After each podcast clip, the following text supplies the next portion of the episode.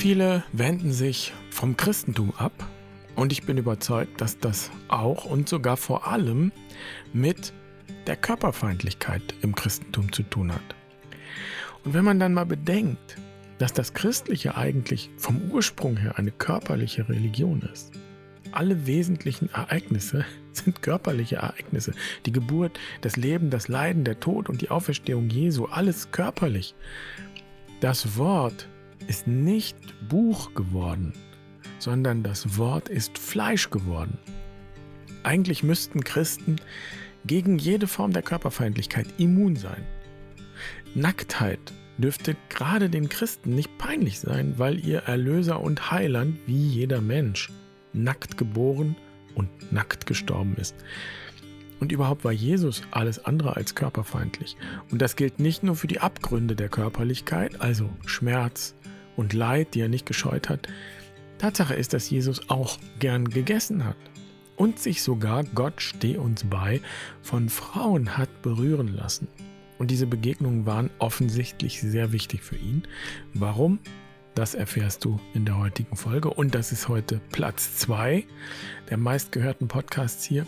Christliche Irrtümer und die Körperfeindlichkeit ist definitiv einer der schlimmsten Irrtümer, würde ich sagen. Und ich fürchte, wir werden noch lange brauchen, um alle Wunden zu betrauern und um ausreichend um Verzeihung zu bitten für diese Wunden, die ein körperfeindliches Christentum geschlagen hat.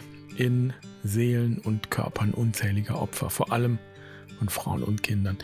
Ein solches Christentum ist geradezu teuflisch und hat sowieso keine Zukunft. Damit willkommen bei Barfuß und Wild. Ich bin Jan. Schön, dass du dabei bist. Ich freue mich, diese Folge mit dir zu teilen.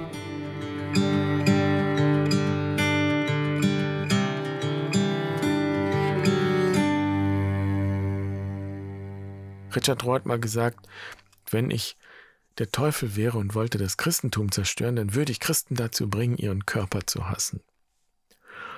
Und wenn man so schaut in die vergangenen 200 Jahre, dann hat der Teufel echt ganze Arbeit geleistet. Es ist ihm wunderbar gelungen.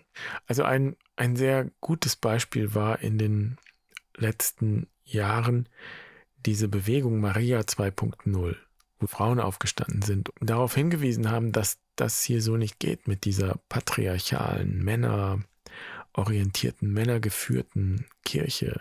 Da stimmt was nicht. Und da gab es ein Bild von einer Madonna, so ein typisches Bild, die Madonna so eine Mandel in Mandelform und ist ein wallender Mantel. Und wenn man genau hingeschaut hat, dann stellte dieser wallende Mantel eine Vulva dar, also ein weibliches das weibliche Geschlechtsorgan. Und das war natürlich ein Aufschrei in den sozialen Medien und bei Facebook. Das ist Blasphemie. Wie kann man denn die Madonna als Geschlechtsorgan darstellen? Und warum lästert dieses Bild Gott? Wie kommt man auf die Idee? Ich war total fasziniert von diesem Bild und von dieser Darstellung und ich konnte da sehr viel mit anfangen, weil ich mich natürlich beschäftigt hatte mit unserer indigenen Tradition und mit der Göttin und der Mutter Erde. Und eben Maria ist doch eine Frau gewesen. Und Christen glauben doch, dass sie Jesus zur Welt gebracht hat. Und dann müssen wir doch aber mindestens anerkennen, das feiern wir Weihnachten, dass sie Jesus auf ganz natürlichem Weg zur Welt gebracht hat. Der ist ja nicht einfach rausgebeamt aus dem Bauch.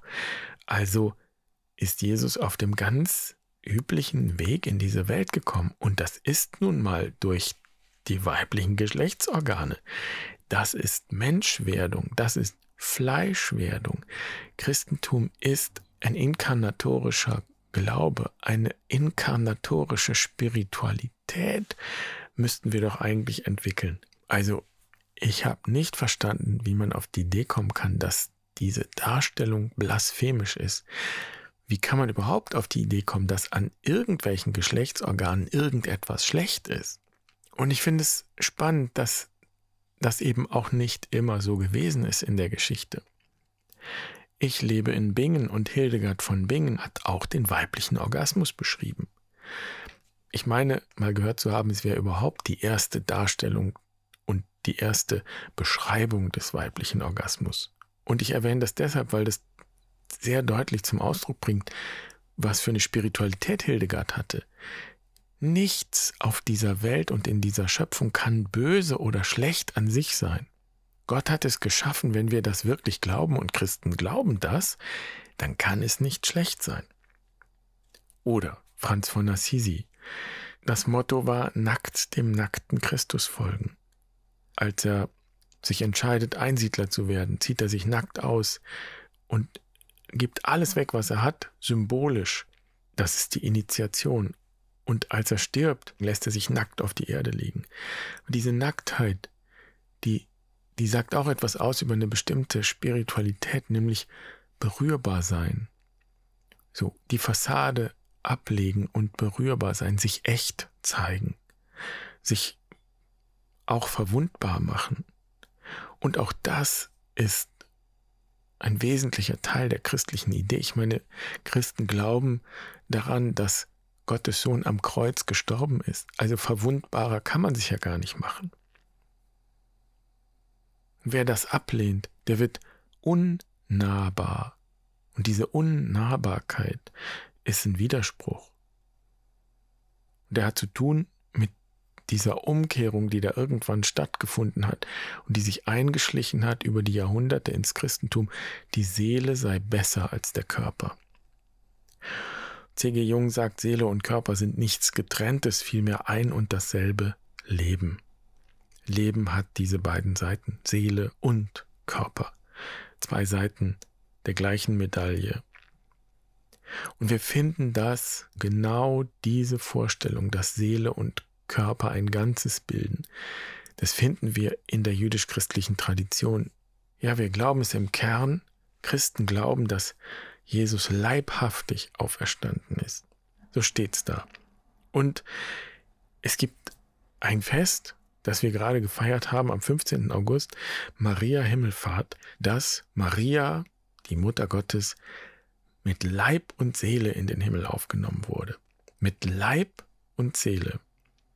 Also wer das festschreibt und wer das glaubt und wer das proklamiert, wie kann der auf die Idee kommen, die Seele sei besser als der Körper? Wie kann man auf die Idee kommen, der Körper sei etwas Schlechtes? Wie kann man eine Kultur entwickeln, in der der Körper sozusagen zweitrangig wird, unterdrückt wird? Und viele wissen ja, dass wir bei Barfuß und Wild mit dem Lebensrad arbeiten, das ja ein Symbol für das Leben ist, für die Schöpfung ist, auch für Christus ist. Es ist ja ein Kreuz. Und der Süden im Lebensrad steht für den Körper, so wie wir damit arbeiten. Und das bedeutet 25 Prozent, ein Viertel des Ganzen ist körperlich. So, das sei dick unterstrichen.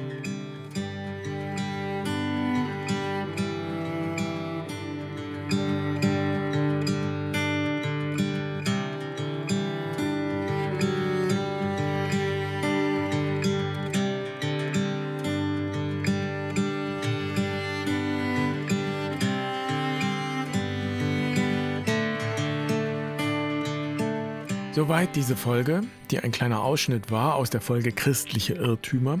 Wenn du das vertiefen möchtest und dich auch die anderen vier christlichen Irrtümer interessieren, die ich ausgemacht habe, dann empfehle ich dir die Langfassung dieser Folge. Ich verlinke dir das in den Show Notes wie gewohnt.